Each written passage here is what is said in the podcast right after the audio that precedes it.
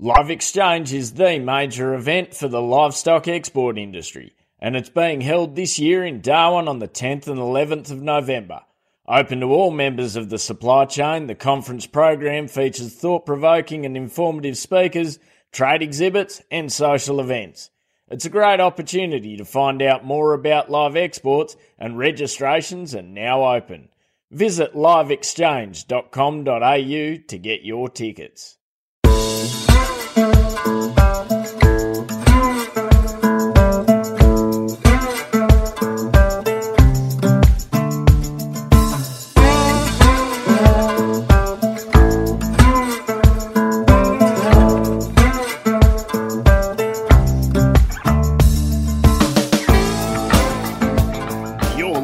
To the Central Station Podcast, where we bring you stories of what life in the outback is really like and why many wouldn't live anywhere else.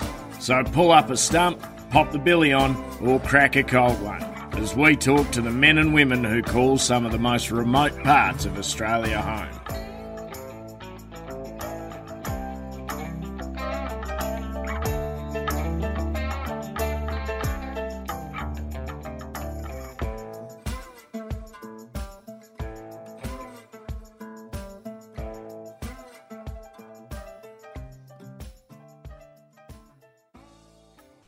Helen Kemp was born on Macumba Station in 1950 as the fourth generation of her family to be involved in the S. Kidman and Co. pastoral empire. At the age of 16, Helen moved to the Northern Territory, and to this day she has never left. Everyone knows Miss Helen, and Miss Helen knows everyone.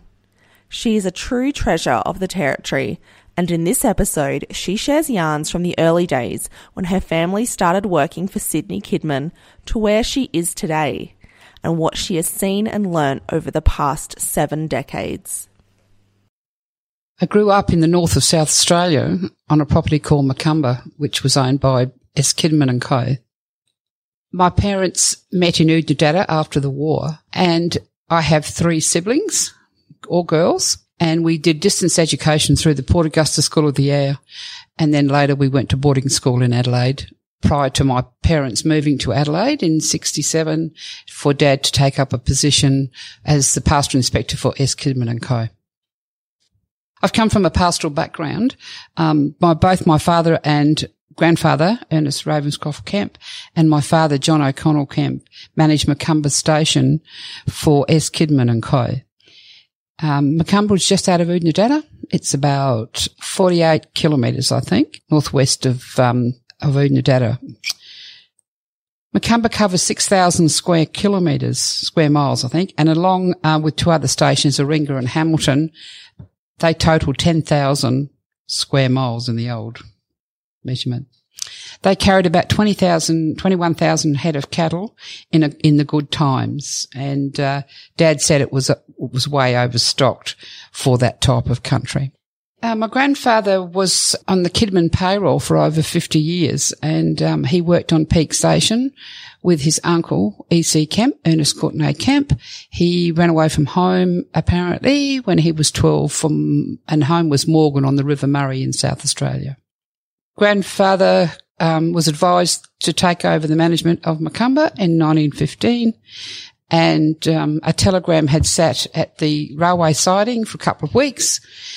And by the time he received it, he had to set off on his horse the next morning to take over from the manager at Macumba. So that was, I can't, I'm not too sure how far that was, quite a way. My father, John, was born at Macumba uh, in 1920 um, during a big wet season and uh, Grandma Kemp wasn't able to to get out to Oodnadatta to get on the train or the plane to go go south. And um, apart from um, Dad having four and a half years in the army um, during World War Two, um, he was on Kidman's payroll when he was a young fellow after he came back from boarding school, and um, yeah, until 1972 when he was he retired virtually all I can remember of those years, me growing up, it was mostly in drought time. And when I was 10, I went away to boarding school. So it was a large station. Um, it was on the edge of a creek, which wasn't didn't have water in it all the time. Um, the place has artesian bores everywhere. Um, I don't think, I think there might have been two windmills I can remember seeing at, at Macumba. So it was just these flowing bores or cap bores. Some of them didn't flow as far as, as, the others, but there were quite a number that used to just go for, for miles. Um, the homestead was quite substantial. There were a lot of sheds. There was, um, a lot of Aboriginals lived there, um, who'd been there, you know, at one time on Macumba, Dad said there were about 300 that used to live on that, on the lease. Um, we had, as children, we had a governess when we were going to school and mum had a cook and we had stockmen that usually stayed two, three, four years and that used to do the mustering and the mustering was done on horseback. Sometimes they had pack saddles and other times they had a, they called it a bun cart or a buggy pulled by camels to take all the gear and the food. Um, when they were mustering. So they would go away for weeks and weeks. We had a, um, 32 volt generator and a free light, you know, the, the little windmill, um, power used to pump. No, I have no idea what that is. yeah, the, the free light, um, put energy into a battery, a battery bank, Mm-hmm. um, for 32 volt power. So it's different to the lights here. This is 240. That was 32. Um, we had, um, what else do we have? We didn't have air conditioning. We had fans and little water cooled, um, evaporative coolers that you could just move around. There wasn't a big, I don't think there was a big one there. Um, the kitchen had a really old fashioned stove. This is the main kitchen for the stockman and, and everyone. That was huge, huge old stove. Dad used to, grandfather used to cook breakfast and dad used to cook breakfast apparently. I can remember helping dad anyway. Grandfather used to have, make huge messes and he was a great cook of bread. He could cook, he used to make bread straight into the calico bags, mix all the dough and every morning he used to do that. So then we, we, we got a cook. I guess when I was going to school, I can remember the cook. I can remember one other cook there, but I, I can't even remember her name now. We had a separate building where the cook slept, our governess slept, which was Anne Cadzow, and Amy, and we slept up there with them. It was quite a way from mum and dad where they slept in their, in their room, which was, I don't know why that was. In the summer, mum would make us stay if it was really hot. We were there in the 60s. The re- reached phenomenal temperatures and still holds the record for the highest temperature. We weren't allowed to go outside, had to stay inside with a fan on us and um, wet sheets over over my sister's cot and with the fan blowing on to keep her cool. So I guess I suppose we thought that was fine. We didn't know anything else. So Probably okay. thought it, you probably thought it was like Christmas when you had a wet sheet over the fan and I know. the cool air coming off that. I hadn't experienced air conditioning until I went to Tennant Creek in the late 80s when I had an air conditioner in my house. Wow. And a fan. Did you find that really cold when you first got to use an air conditioner? I soon got used to it. oh, it was great. Adaptable, very adaptable, Helen. Now, what about horses? I hear that there were a a number of horses at Macumba and that that was a big part of your childhood. Yes, it was. We all had horse each. Dad used to get them in, um, especially when we came home from boarding school. They were all in the stables being fed and we had to ride them and everything. Um, but they had a huge plant, as they call it, a huge, uh, working group of working horses. And every year they used to muster the horses up. Um, they were sorted out, uh, broken in for that year's muster. I can remember one year with all these horses that they got the walkabout disease, as they call it, you know, the indigofera that grows. And, and I can remember this sad time where they had to shoot most of them because they've all got it because it was a, you know, had been a dry time and then the, the rains came in and then all that plant grew. And, um, and after that, it was just one day just clicked with me. We all used to have, there were a lot of thoroughbred type horses, you know, that, and they weren't coloured horses. Then one day I said, oh, I wonder why we were all riding coloured horses. And Dad used to talk about these horses that came from Ingomar Station down around Coober Pedy. And that was the reason they had to go and buy all these new working horses to replace all the horses they lost with the, the wool or walkabout disease, whatever you want to call it. And that was sad, yeah. So. But the horses, we had some nice horses to ride. In 1965, your dad got a promotion within S. Kidman and Co., which is quite impressive. And, but that unfortunately meant that you guys had to leave the station and move to the city. But you were at boarding school at the time. So tell me about that. Oh, that was a fairly sad time for me. I'm not too sure about my sisters, how they felt, but I, I was quite upset that I wasn't going to call Macumba home anymore. Anyway, so, so mum and dad later in that year moved to, to Adelaide and they bought a house and in a sort of nice suburb in Adelaide. And then we became day scholars. And um, I wasn't really doing that well at school. And mum and dad, I was year 11, I think. And then I went off and did half a year um, at a business college.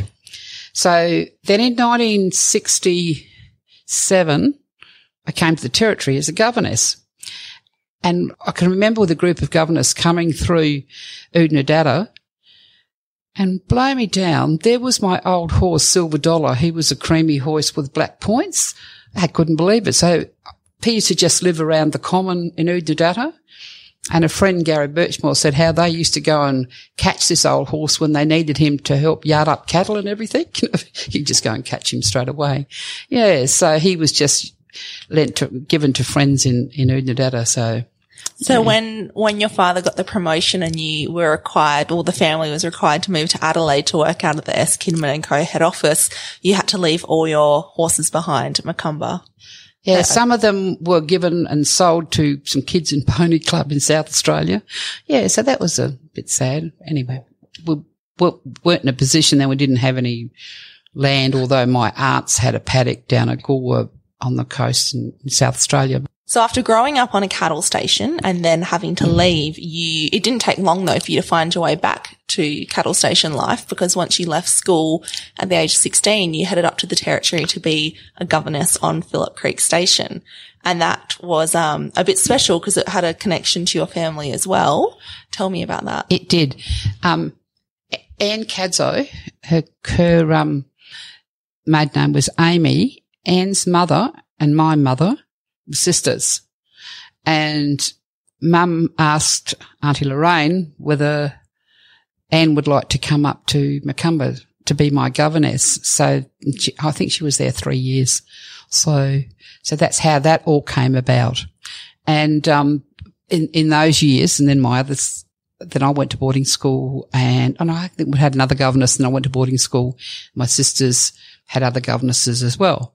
So when I was, um, Anne was due to move from South Australia, Anne and Dick moved to South Australia to Phillip Creek Station, which they'd bought, bought in the early 60s, just north, 30k north of Tennant Creek, 30 miles or 30k, 50k north of Tennant Creek. Anyway, she asked if I would like to come up to be a governess for a year. And mum said, yeah, I can stay for a year. So six years later, I was still there. So, so Anne had been your governess. Yes. And then you ended up becoming her go- like governess yeah, for her children. For Robin and Stephen. And, um, so it's lovely that I've got Stephen here at Mount Riddock now and, and Beck. So done the full circle. Yeah. yeah. It's very, um, it's, it's very small, uh, small world well, and everyone, yeah. not only does everyone know everyone, but everyone seems to be related to yeah. everyone. So yeah, the, the years at Phillip Creek, they were very, um, Anne and Dick worked really, really hard to get Phillip Creek back on track. It had been run down. Their house was just virtually a cyclone shed. It had been, and they lined it and added on over the years. The, around the house, it was just bare, nothing. During the dry season, we used to have these huge dust storms, often had huge dust storms, and then and I'd clean up in the evening, sweep all the dirt up, go to bed. Probably next day, we'd get the cycle of winds where it'd blow for about seven days. So that was, that was nice. So I was there for six years. We used to often do school on the weekends, um, or if we had to muster during the week and sort of all those fun sort of things. So, and Anne and Dick were really busy. They, Dick had dug out um, the water holes to extend all the watering points around the place because he'd been in his business had been um, heavy machinery in the agricultural land around in the southeast of South Australia. So that was always digging out this one with a, this water hole with a D8 and and Phillip Creek at the time, the pastoral lease had a lot of mining leases on it as well. So there's lots of the mines were being developed around Tennant Creek on that on that Phillip Creek lease. What was the social life uh, like in Tennant Creek back in those days? Well, Tennant Creek was a mining town, but there was they also had a um, at Peko Mines just out of Tennant Creek. There was a people used to live there as well. There was a shop, and you could go even go shopping there in the supermarket. And um, I suppose you could call it could have been a bit rough and ready because Tennant Creek was a very dry town for a long while, as in no water. And it wasn't until I can't remember what year they got reticulated water. It was just before I went there. So h- um, how did they get their water then to? Well, they used to cart it from out Tennant Creek Station, just to the north, um, you go across Tennant, the Tennant Creek itself, and there was a, some bores there. So they yeah, the old cart, telegraph station. Cart water from the station to town, so people could. It shower. was from the near the old telegraph station, yeah. which on the overland telegraph. Yes, and, that's, and, and never used to have many trees around it. So in the old days, it was pretty, pretty hard living, you know. So, and in those days, we didn't really go to many social events. We go up to Renner Springs for the races and camp draft and uh, races and rodeo, and um, and we made, had some friends who worked, lived at the mines and my first friend, her parents worked in Tennant Creek and, um, through the other friends that worked, lived at the mines. So we got, to, I got to know her and we used, used to go to a few functions here and there, you know. When you didn't have a car then, we weren't so mobile as we are now. Oh, so so you didn't like you didn't have a personal car or the station? No, I didn't have a personal car, but we had the station car. We used station, to go together, yeah. and that that Tennant Creek had a drive-in. So we used to go to the drive. Oh, oh, no, first of all, we had the walk-in picture theatre in the main street opposite the Goldfields Hotel. Then later on, they built the, um, the drive-in. That's yeah. uh, it's just fascinating to think about because there's not a lot in Tennant Creek these days. I mean, there, well, there is, but it, I, I, uh, I, suppose there would have been a time where there was a bigger population and like you said, there was a cinema and a drive-in. Whereas today it's, you know, I, and that's happened with a lot of towns across Australia. Australia you kind of right. have their boom and then they kind of wind down a bit. Um, what about in terms of being able, you know, you're a young governess, you've got two two children to look after. Did you were there other station hands on that station? Yeah, we had a yeah, couple and a lot of Aboriginal stockmen that came from yeah. Tennant Creek from the area. Yeah, so um, they used to come out for mustering time, and the other time we Dick and Anne and kids and I would help if I would, you know, for the times that I was there. And what about for you though, making friends and being able to socialize with other people your own age? Was that, did you have to come into town for that or did you, did you uh, just? I, I wasn't, I wasn't really that social, I suppose, but we, we used to also go to the Alice Springs show. So that was a night every year in July. So that was nice. So I made lots of friends. But also Anne and I used to go, we used to go to the get togethers at the Alice Springs School of the Air. And, um, so that was nice. So I've got friends from way back then in the seventies who I'm still friends with. So, so that they worked on Undoolya down at Deep Well, Bond Springs. So, um, so that, that's nice. So I've still got those, those connections. So somebody we had on the podcast earlier in 2021, Tanya Heaslip, was going to School of the Air in the late 60s, early 70s. So you would have been like known her governess. Most I did, yeah. And I knew the, yeah, the, the Heaslip family. I used to stay out there and, um, we used to go, and also the kids, we went on the school camps and, um, oh, I was mortified the other day. I was looking at old photos of us with all these Heaslip kids were there too. And I'm looking at photos We're feeding the children breakfast and there I was standing with a cigarette in my hand near the fire cooking the cigarette. Oh God, you wouldn't even think of doing that, Niall. I'm sure. They So I had of, used yeah. to have lovely times out at Bond Springs. Stayed there for you know off and on for years. So that's lovely. So you ended up being a governess in the territory from about 1967 to 1989 for two different families. Talk to me about those years. What was involved in the job and what your memories of those times are? Originally at Phillip Creek, the lessons um, we received were coming from the South Australian Correspondence School.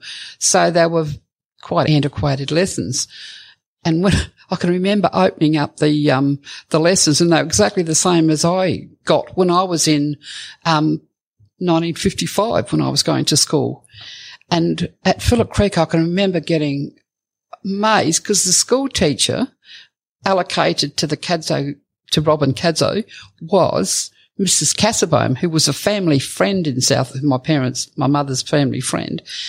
And they've got, there's this same lady that taught me was teaching them, you know, gosh.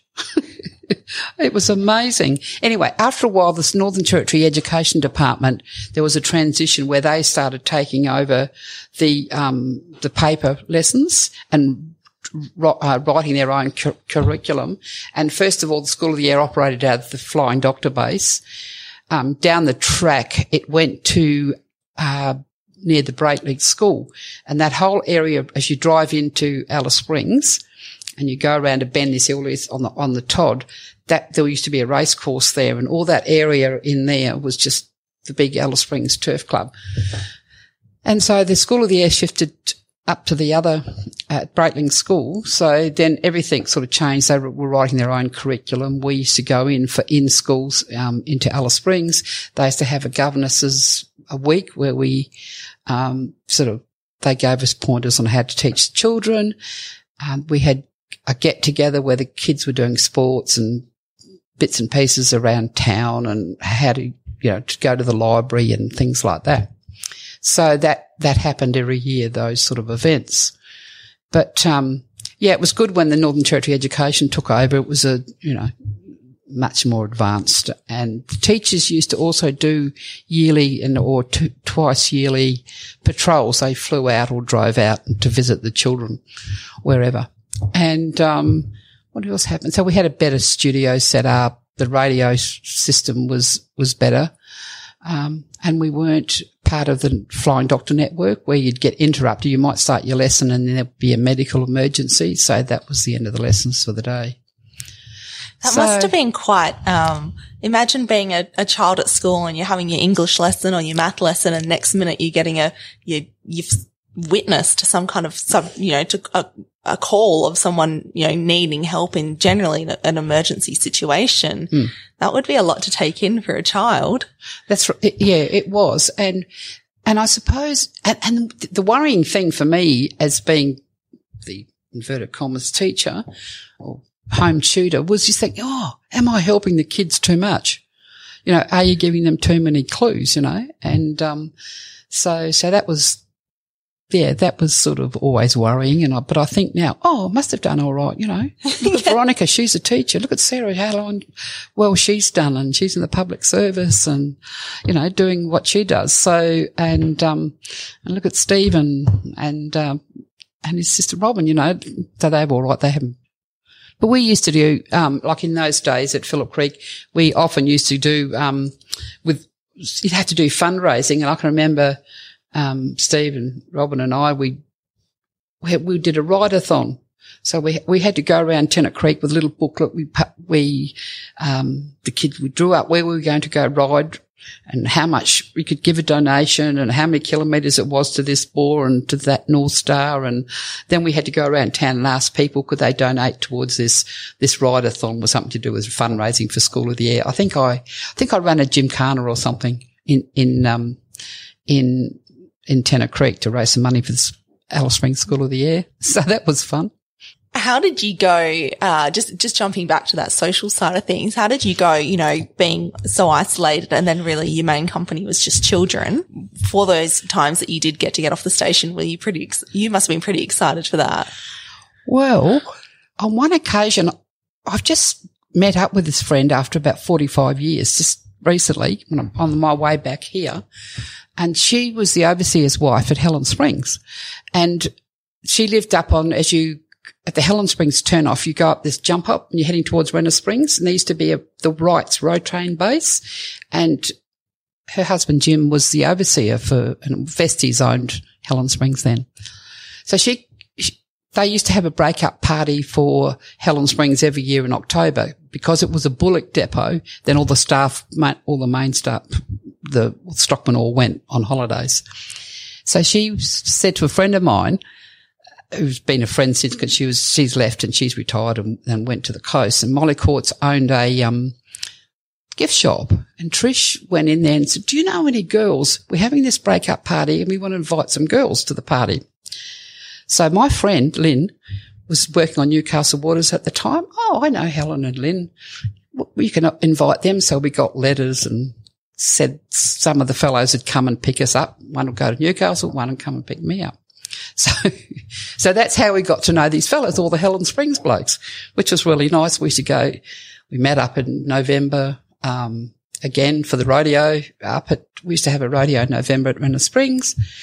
And then it came sort of during the, um, Christmas period, there was not much work on Helen. So they, because if we didn't have a telephone, but we had the RFDS network. You get your telegrams and I used to get a telegram, pick you up on Saturday at so and so time and go to the drive-in. And then they, the fellows would come and drop us back to the station.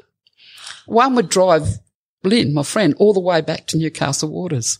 Wow, and that is a fair drive. it is a fair drive. I just love the idea of you getting a telegram, somebody going, Dear Helen, stop. I'm coming to take yeah. you to the movies. Stop. Like, do they? Whereas today, like, you're lucky if you even get a Snapchat from someone being yeah, like, oi, coming to get you you know, or meet me here, drive yourself in. Like yeah. that sounds, it sounds so romantic back in those days. I don't know if it was, but it just sounds I like it was. To, I said to Trish just the other day, a couple of months ago, I said, do you remember doing it? She said, I'd forgotten all about that. so I remembered um, it. Anyone, if you're listening, I would love for somebody to send me a telegram, be like, Hey, Steph, I'm coming oh. to take you to the movies. And then we Stop. used to, when they used to come, come back from the go past the mailbox. I used to stop there and, and have scotch or whatever. And then one day they said, oh, we'll trick Dick So He'll think that somebody's left a bottle of scotch in there and they filled it with tea or something and I left it in the mailbox. That's so cheeky, but such like good old fashioned honest humor. yeah. Like just, just honest humor though. Um, Although in saying that, that was a dishonest thing to do, but you know what I mean? It was just good old fashioned, like yeah. nice humor. Um, so after working on Mount Phillip Station, which also for people who've been listening to this podcast for a while, you might remember that name from Lucy Daly's episode because yeah. the Dalys bought that station maybe the nineties or something. Mm-hmm. Yeah. So that's the second, second appearance it's made. Uh, you went to go work on another station for another family, uh, who are still involved in the pastoral industry today. So tell us about that um, I went to work for Miriam and Alan Hagen to be Veronica Hagen's um, governess. The Hagen boys, Alan and John, married the Elliott sisters. It was Miriam and Patricia, or Topsy as we called her. Topsy was married to John, and Miriam was married to Alan. And Alan and Miriam owned M- Muckaty, which was previously owned by Miriam's father, her parents, who took it up luckily between, before the war, World War Two. Yeah, so, so that was, um, Muckaty is, there's Phillip Creek and then Banka Banka and then Muckaty. So it's 130 kilometres north of Tennant Creek and, and south of Renner Springs and yeah. surrounded by Helen Springs and those places. And so the Hagen kids, you said you were there to be Veronica's Govey, and there was also Steve and another one. Oh, right? Steve and Jim. They were yeah. they were um, John and Topsy's boys. oh, boys. The cousins. Okay. Yeah, they were the yeah the the Muckaty Hagens, and uh, the Brunchill, and they were at Brunchilly, the other Hagens. Oh, okay. So yeah, so, so, they were just down the road. Just down the road. Okay. And so the Brunchilly Hagens, where I just said you've got Steve. Steve is the manager of Mount House in yes. the Kimberley. So yeah. still involved in the industry. Uh, so yeah, it's such a small world, but tell me what it was like. You ended up being there for, for 12 years. Yeah, um, I left in 89 when I joined. They sold Muckaty and I stayed there for the handover. And then I got a job with Department of Primary Industry in Tennant Creek. And, uh, yeah, so they were, they were different years. They were, there was a time when I wasn't governoring. I just, I used to go and cook in the camp, drive the truck and bring, at that t- stage, Tennant Creek had an abattoir. So oh, wow. I used to bring in cattle that they, you know, they didn't sell anywhere else and sometimes just a body truck and, and come in. So I learned to do that it was quite funny the other day, uh, talking about my truck license I had. Beck wanted my license for something and she sends a message back. You're holding back on something on us, Helen, because I had the truck license still.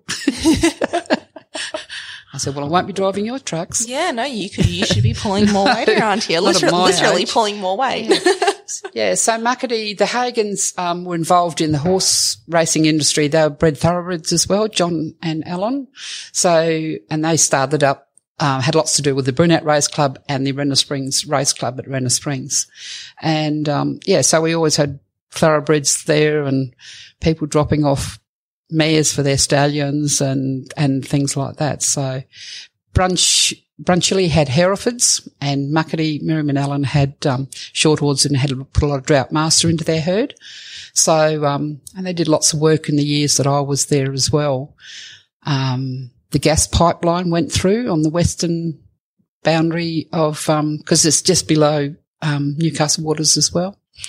Um, got tick fever there one year, which was after the big wets in the seventies. You know, that was sad. Yeah. So, yeah, so I did all these sorts of things. I used to, I used to go on helicopter spotting or opening gates for helicopter pilots when they were mustering and to put the cattle through. So I think during the wet season that the ticks moved south, um, and they did, and there were bigger those number of years. So they get bit, bitten by the, they call it red water as well, don't they?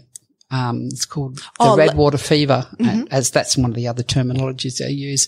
So they'd just get weak, lay down and die. For a while, they thought it was just three day sickness, but it wasn't, you know. And um, so then Miriam and Alan had to have dips constructed so that they could dip the cattle. And all we, well, I think we had three big dips done.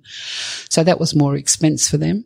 And so that's a cattle dip. So that's putting the cattle through. Basically, they yeah, kind of walk through it. like a little, little swimming pool Pool, of yeah. chemical to kill the ticks, Ticks, because the yes. ticks were carrying some sort of, I can't remember if it's a, um, it's not an infection, it's or a virus, it's not a virus, it's a Yeah. something that they carry and that infects the cattle though. It's infectious Yeah. and, and causes them to become sick with tick fever and can really knock them about or if not Yeah. kill them.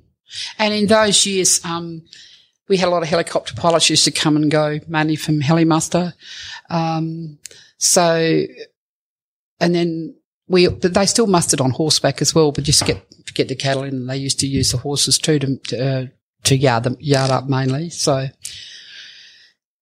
yeah, so, so that was, they were developing their herd and, and when, um, Miriam and Alan used to often go to Darwin for the races in August for the Darwin Cup. And I often used to stay there, especially when Sarah was little, stay there on my own and with one Aboriginal man.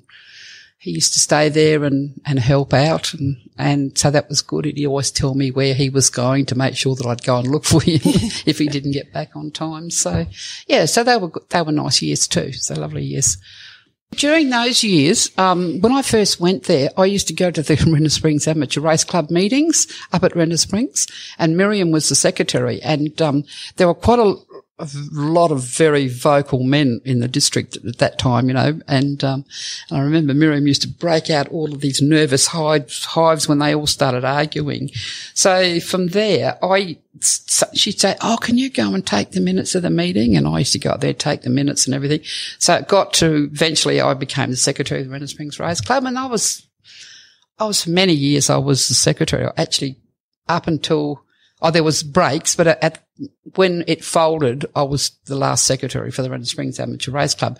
So I used to go and do a lot of work at Renner prior to the races, and they were nice times. We had lovely race meetings and people. It was really in those days, Brunette and Renner Springs races were the main social events on the Barclays, and you had Borroloola up north and Mount Isa Rodeo in Mount Isa.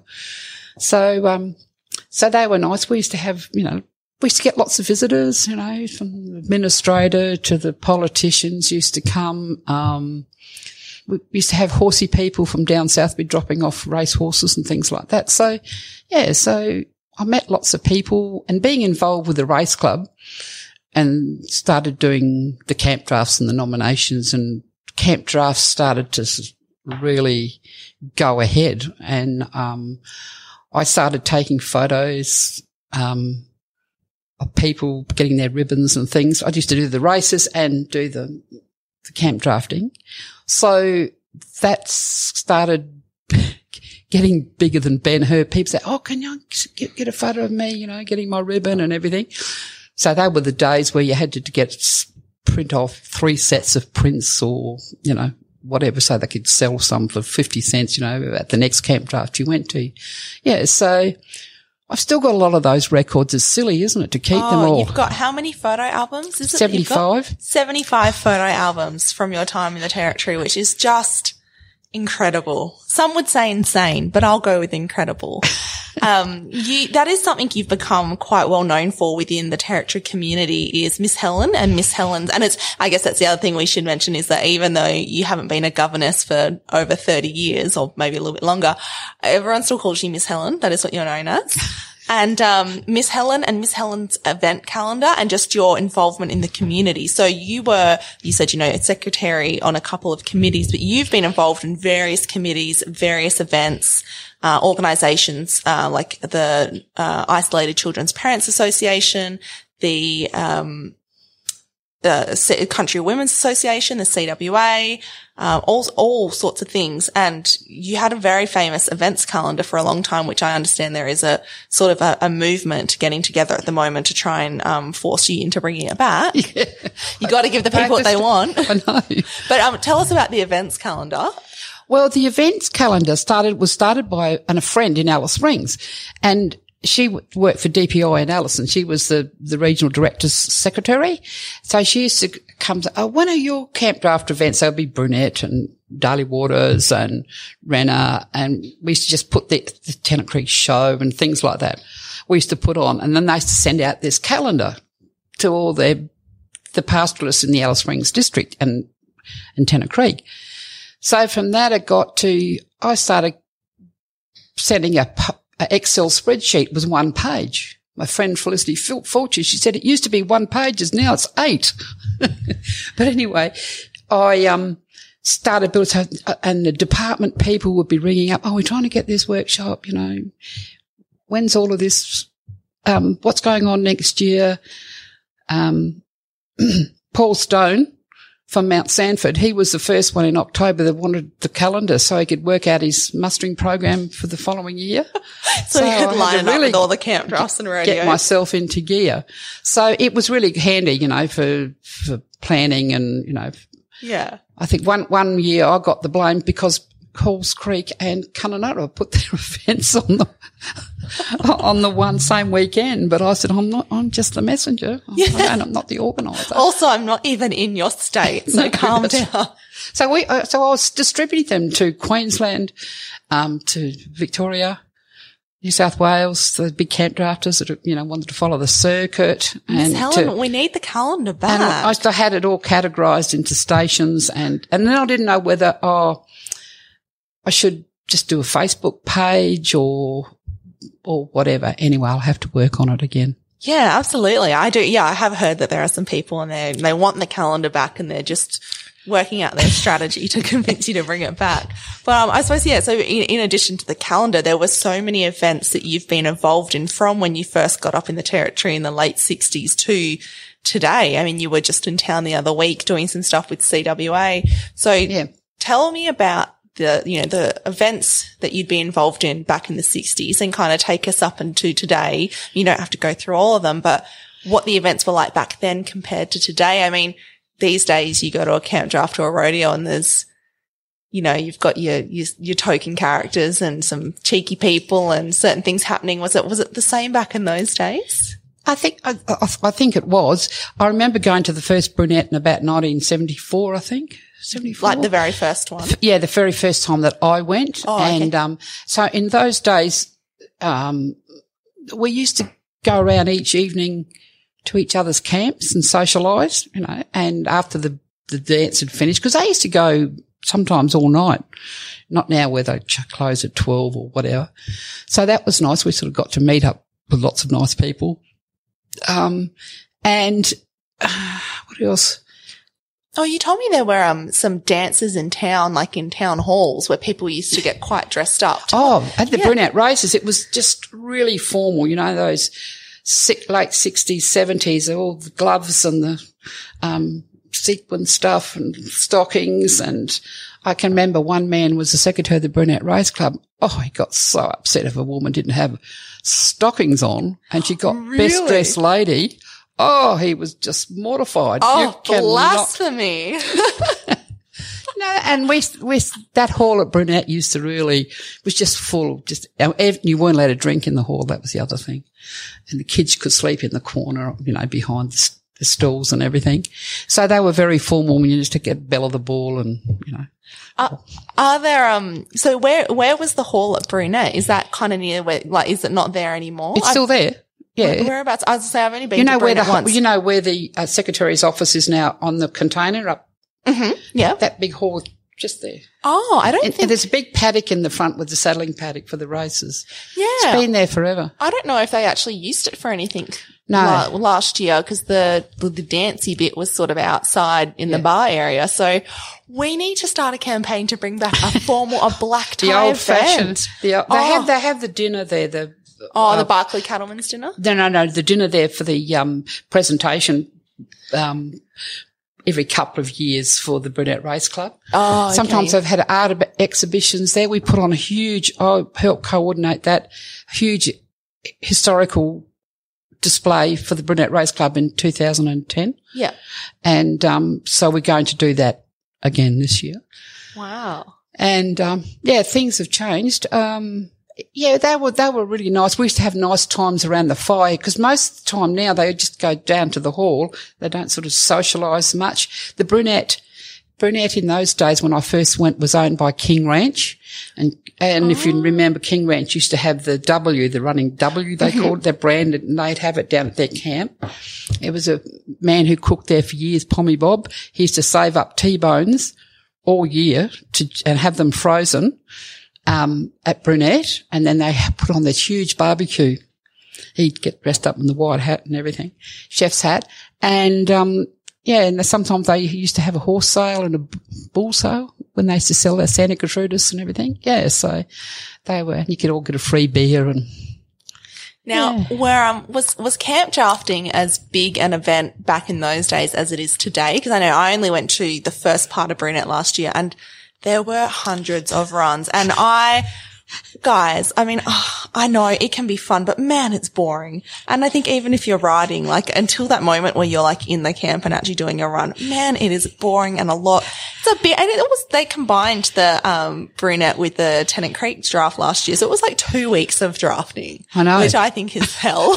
Hence me only going for one night. But where, you know, did you have hundreds and hundreds of, of no, runs? no, it wasn't until, I don't know, in the 80s that it started getting really, really big. And I can remember going in in October, they had a camp draft school there with Terry Hall and Chrissy Hall. Oh, wow. Yeah, and Bill Bright still talks about it because that was the school he went to, and then just started getting bigger and bigger. And you know, they had to start on a Thursday and a or Wednesday, I think, in 2010, and some on Friday morning, and then all day Friday, and and once upon a time, the rodeo was held on Sunday.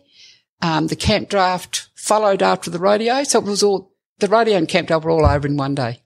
Wow. And so before camp drafting was big, it was mainly just the rodeo and I guess and a, and a race meeting. And the race, and the race meeting was sort of separated. It was on a Saturday and a sun and a Monday. Oh, so wow. the cup day was on a Monday. So there was the Sunday was the rodeo day. Wow. Then the camp drafting has got so big. it's just snuck its way in and then it's completely taken over everything. I know, I know. And Tennant Creek has got really big, you know, got really big there. And, and this one here at Harts Range has got quite big too. And what about, so like these dancers in the halls, when do you think they started to kind of die off and fade out of the social Well, scene? I was listening, listening to Miss Shardy the other day on her podcast and I was thinking about, I wasn't a governess then, but when she came to work at Alroy, and I reckon around about prior to that, I think the dress standards had gone down a bit at Brunette. We were all just going in jeans and that every day, even on cup day. Then I could hear her once talking about, you know, who's going to wear, you know, this for the races and I've got ordered my material. I'm going to make this and the hats and all that.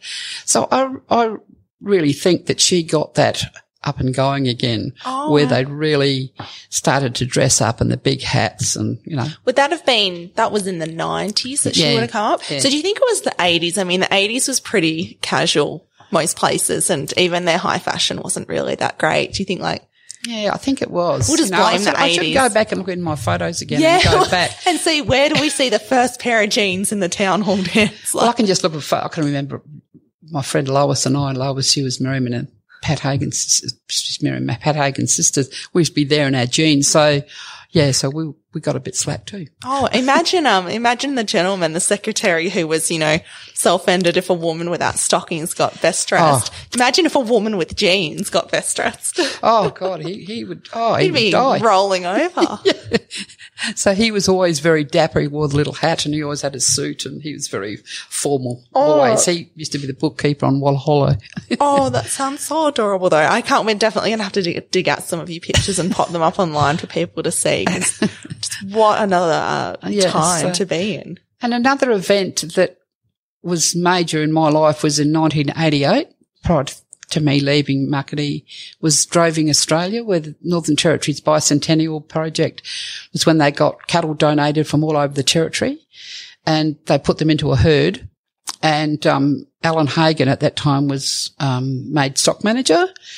And so got all the cattle rally in the year before. And then in May, 1988, we had a big camp draft um, Spellbore on Newcastle Waters, and we must they mustered up all the cattle. Um, some of them actually was were um, at Longreach already because it was a drought year. So that was a huge. A lot of money was spent at to hold these big concerts and had a big camp draft. Um, had the boss driver who was Pic Willetts, who was known throughout the driving fraternity. So, um, so that was a big year. And I, and I um, did the camp draft, organised that side of it. I didn't do the comment, but I did all the book work. Uh, driving around through the old Parkinsonia behind Spellbore, getting everyone's nominations and up till about you know, three o'clock in the morning. But I also had to supervise about 25 young people between 15 and 18 um, in the Droving Australia camps that we'd had that had been set up throughout the territory. So that was a great, yeah, that was a great celebration. And we had kids that came from all over Australia and um, had all these camps from Camfield down to Alice Springs. You know, So what, what was Droving Australia? What was It the was the major it? bice for the bicentennial for Australia. So that was Northern Territory's contribution. And when people went and donated five head or 10 head or whatever, and they put them into this big herd and then we're going to be like, we're going to have this epic cattle driving trip to Longreach from, oh, Really? yeah, from Newcastle Waters. Okay, so cattle all came and they kind of collected at Newcastle when you drove them across to Yeah. Longreach. There was a bit of a disaster on the way because they had to TB test the cattle along the way and some of them, there were some reactors in them. So a number of them had to go to slaughter, which was a shame. And I think Mount Riddock, historically, the Webb brothers who own Mount Riddock, um, used to always put a white bullock in with their cattle when they had them driving and he had to go to, to the abattoirs and it was a Oh. bit sad. Yeah. So anyway, so I ended up in the camp at New, at Longreach when we had to deliver the cattle to the Hall of Fame and the money from the result from the sale of those cattle at Cramsie Yards at Longreach, um, that went towards the Hall of Fame for, so that was a huge event. in 90 That was in That September. sounds massive. And now I just want to pop back to what you were saying before about, um, so as a part of that, you had the camp draft or the, the big event at Spellbore and you were going around taking nominations and that triggered my memory of you told me that, you know, so these days, anybody that either camps drafts or, you know, just, just in this day and age, you generally nominate online. Yes. It's all electronic or digital, you know, um, you know, and then back before then there would have been paper nominations. But I think when you first started out, like you actually went and got people's not like you actually, Yeah, we didn't have, they didn't come in the mail. They were there on the day. So you got them all yelling at you over the microphone. Oh, where are the nominations for the novice and all of that. Then you had to sort of go and get everyone's nominations. And I had a little system of, um, first of all, I had some leather buttons with numbers from one to a hundred and then did the draws like that. Then they got over a hundred. So I got lots of buttons from DPI. different coloured ear buttons for the ear tags. So I used to do them in blocks of 20 so I could sort them easily and write the numbers and do the drawer out of a hat. And then, you know, so that's how it was done. Absolutely. until you, until we got Excel and you could sort of, um, sort the, you know, sort them sort of like that as well. Yeah. So for anybody organising an event in this day and age, if you think it's uh, difficult, just Yeah. just be grateful you didn't have to go back and get your nominations on the day and sort them and then Yeah, and I had sort of originally. Um, there was a girl up at um, Kalani, Netta Wharton. She said to me, "Why don't you do it? Do your nominations like this, this, and this, and close them?" I said, "Oh dear, no way in the world could I say we're going to close our nominations the week before." You know, but some of the systems I used, you know, how we used to pay people and everything, they carried on for, and people used to use my version of the nomination forms for years after. You know, so I suppose that's a feather in my cap. Yeah.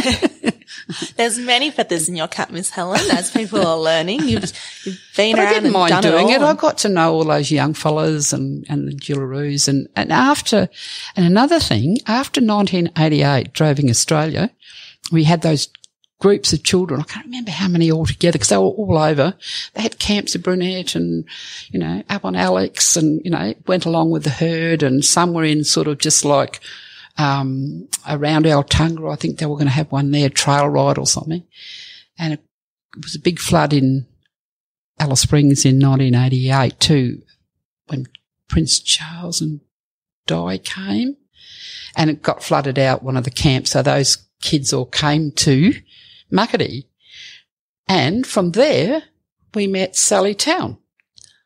She came to that camp. So that's how we got to know Sally. So then later on the next year, Sally's friend Heidi McMaster, that's up at Iffley in the Gulf.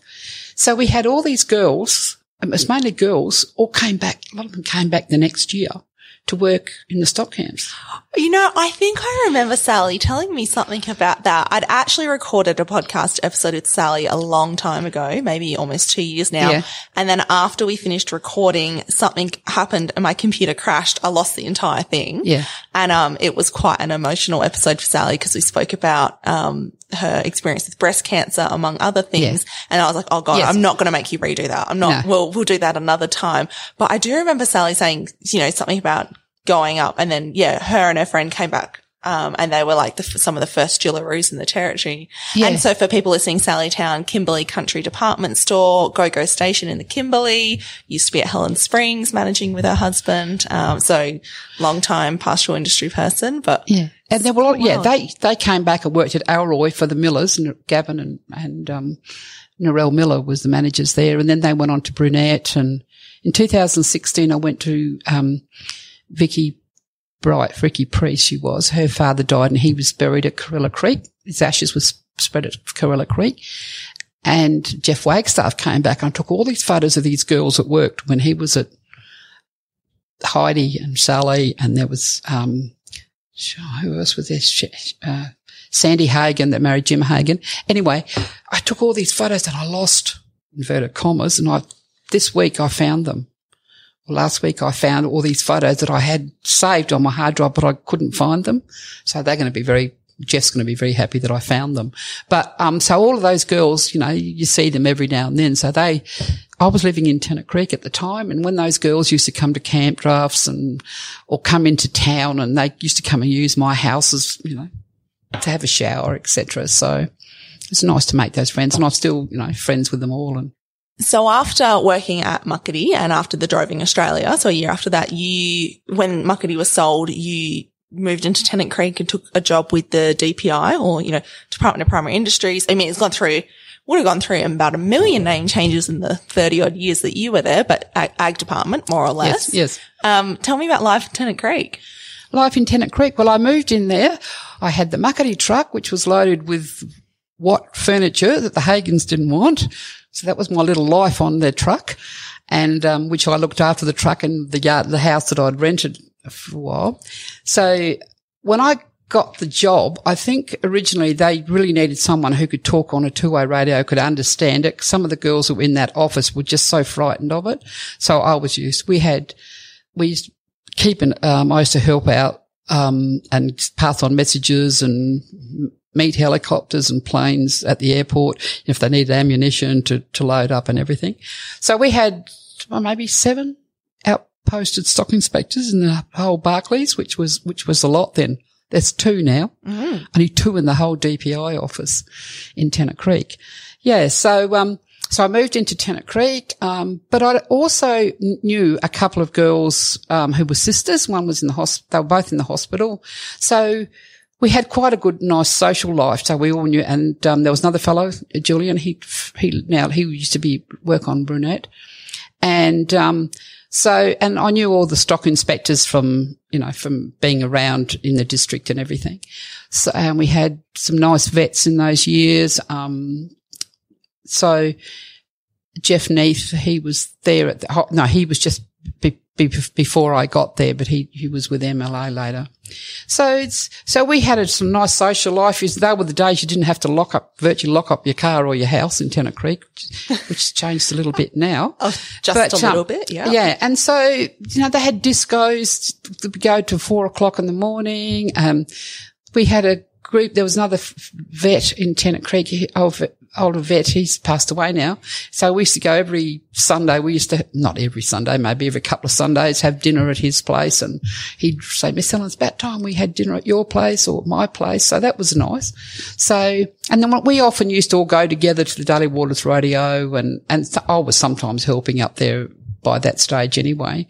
They used to come to Brunette and so it was a nice social life in Tennant Creek then. So we knew lots of people, went to the memo club and, oh, and, um, when some of the, the Sally Town and her friend Heidi and, and some of those girls from out bush, um, and I often used to get a phone call from a manager saying, Oh, we've got one of our ringers in town. He's come off the horse. Um, can you go and pick him up? And so I'd have this young fella laying on my couch, you know, a couple of days recuperating. So they were good. The girls used to, the girls used to come and go when they came into Tennant to train the racehorses. So yeah, so that was nice. So they'd have a shower and wash their clothes and, and all of that. So Miss Helen's hostel. it was a hostel. Yeah. So, so it was, was not, oh, and I had another friend whose friend came. Can't say his name because he's known in the department. But anyway, in the morning I got up and I said, what in the hell is this all over the floor? And there was, you know how you have a little jar with all your one cent, two cents, five cent pieces? Yeah. One cents and two cents now. Well, go, what's been going on here? They'd be, they were, f- used to have these wrestling matches, you know, this is sort of this competition between these men. Oh God, that was funny. We still talk about that.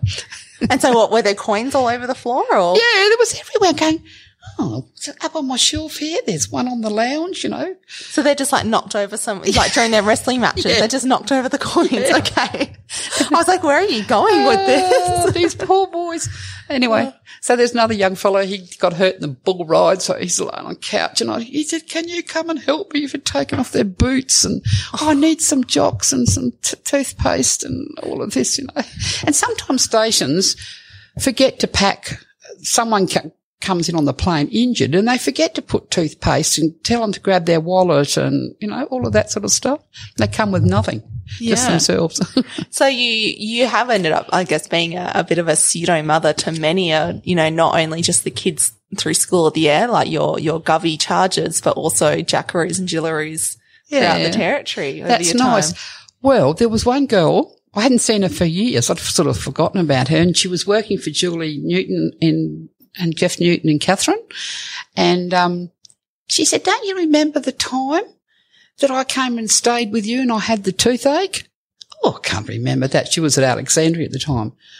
She said, you made me put oil of cloves on my, on my tooth because she couldn't get to the dentist for two days. Have you tried that? It's foul. No, no, thank you. Yuck. Yeah. So all those little things come up and go, oh, yes, I do remember now. Wow. You, you've certainly had a wonderful, full, full and colourful life, Miss Helen. Um, to wrap up, looking back on it so far and, and hey, your Papa Bear, I think we established in a, in a different podcast episode that Papa Bear lived to be 92. you know, he had a very good run. So we've got still a couple more decades to, to squeeze out of you.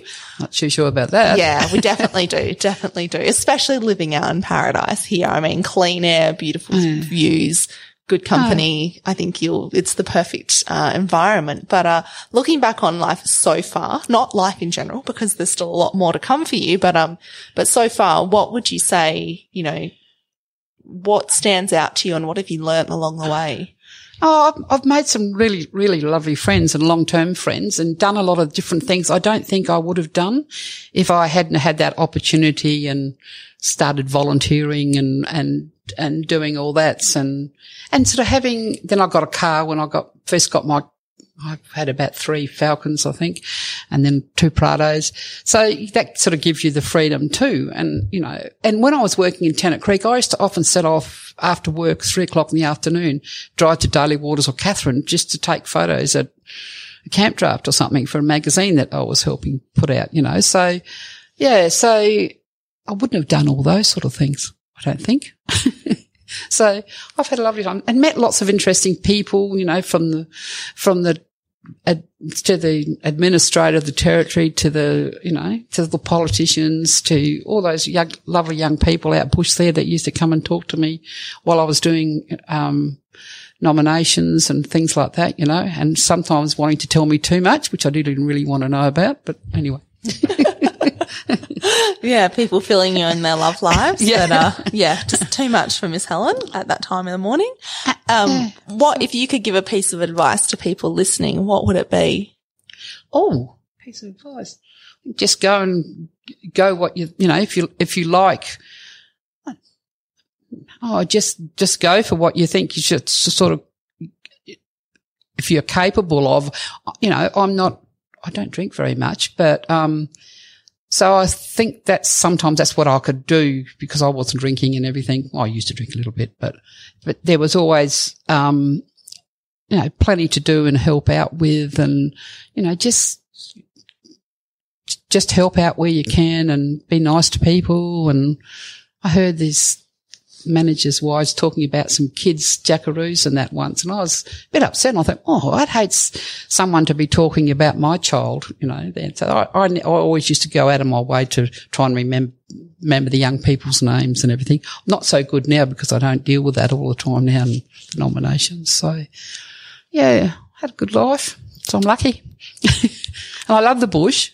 I just, just feel out of place when I go into the city all the time, you know, so dying to get out the country a bit and see that wide open spaces. And I love that country that I first grew up in, the stand, sand hills and the stones. And then I like the, love the Barkly Tableland and I love this country.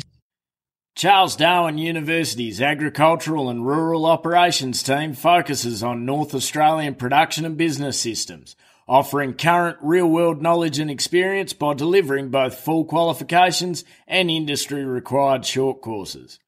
Courses at the rural campus are designed to develop the skills required for work on a North Australian beef cattle property or in the top end agricultural industry, while providing a sound knowledge base in the pastoral and or agricultural industries.